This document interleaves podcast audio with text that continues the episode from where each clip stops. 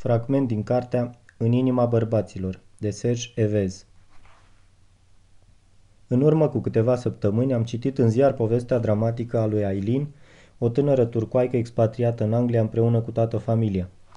Educație tradițională acasă, dar școală publică engleză.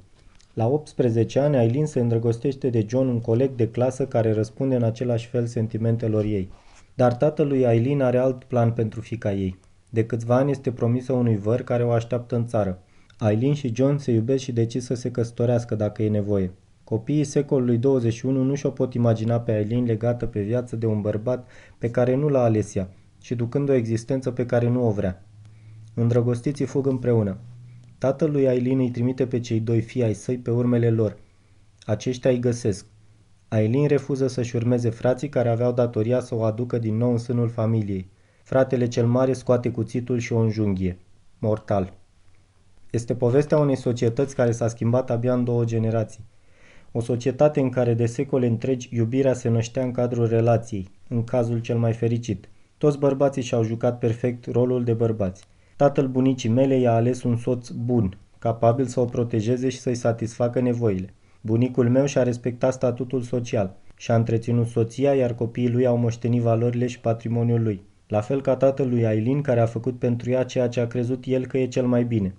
A transmis copiilor regulile societății din care face parte și a vegheat la respectarea acestor reguli. Dintre toți, Aileen a fost singura care le-a încălcat. Și unde intervine iubirea în toate astea? Pentru toți acești bărbați, ca și pentru bunica mea, întrebarea e total ne la locul ei. Știu foarte bine din totdeauna că iubirea nu are nicio legătură cu relația de cuplu.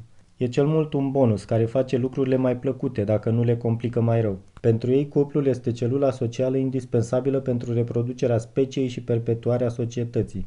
Și nu e sigur că au gândit într-adevăr în acești termeni. De fapt, pentru ei așa stau lucrurile și cu asta basta. Bărbații și femeile își întemeiază cămine și familii pe care bărbații au datoria să le conducă, să le protejeze și să le aprovizioneze, iar femeile trebuie să le însuflețească, să le îngrijească, să le ofere dragoste și atenție. Asta nu împiedică existența sentimentelor, dar nu se pune problema ca acestea să fie punctul central al unei chestiuni atât de importante. În cele mai multe dintre cazuri, părinții noștri au devenit un cuplu pentru că s-au iubit. Sunt deschizători de drumuri sau copiii acestor deschizători de drumuri. Ei sunt cei care au avut ideea să pună iubirea în centrul lumii și să o transforme în motorul acesteia. Asta a schimbat total viața bărbaților și a femeilor, locul ocupat de fiecare în cadrul cuplului și al familiei și chiar structurile societății.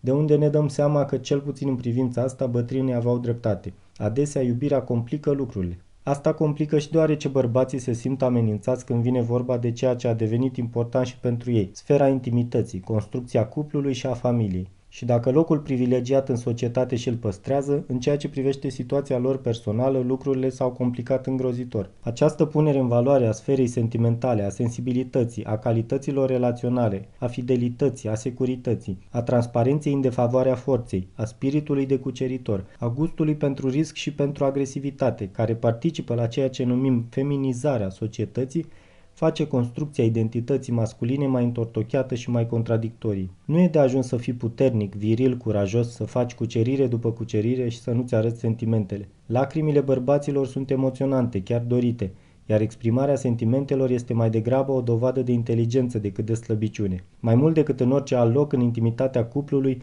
unde ar vrea să se simtă în siguranță, bărbatul din zilele noastre se simte pus în dificultate. A fost fragment din cartea în inima bărbaților, de Serge Evez, de la editura Nemira. Pentru a câștiga această carte, mergeți la cyberculture.ro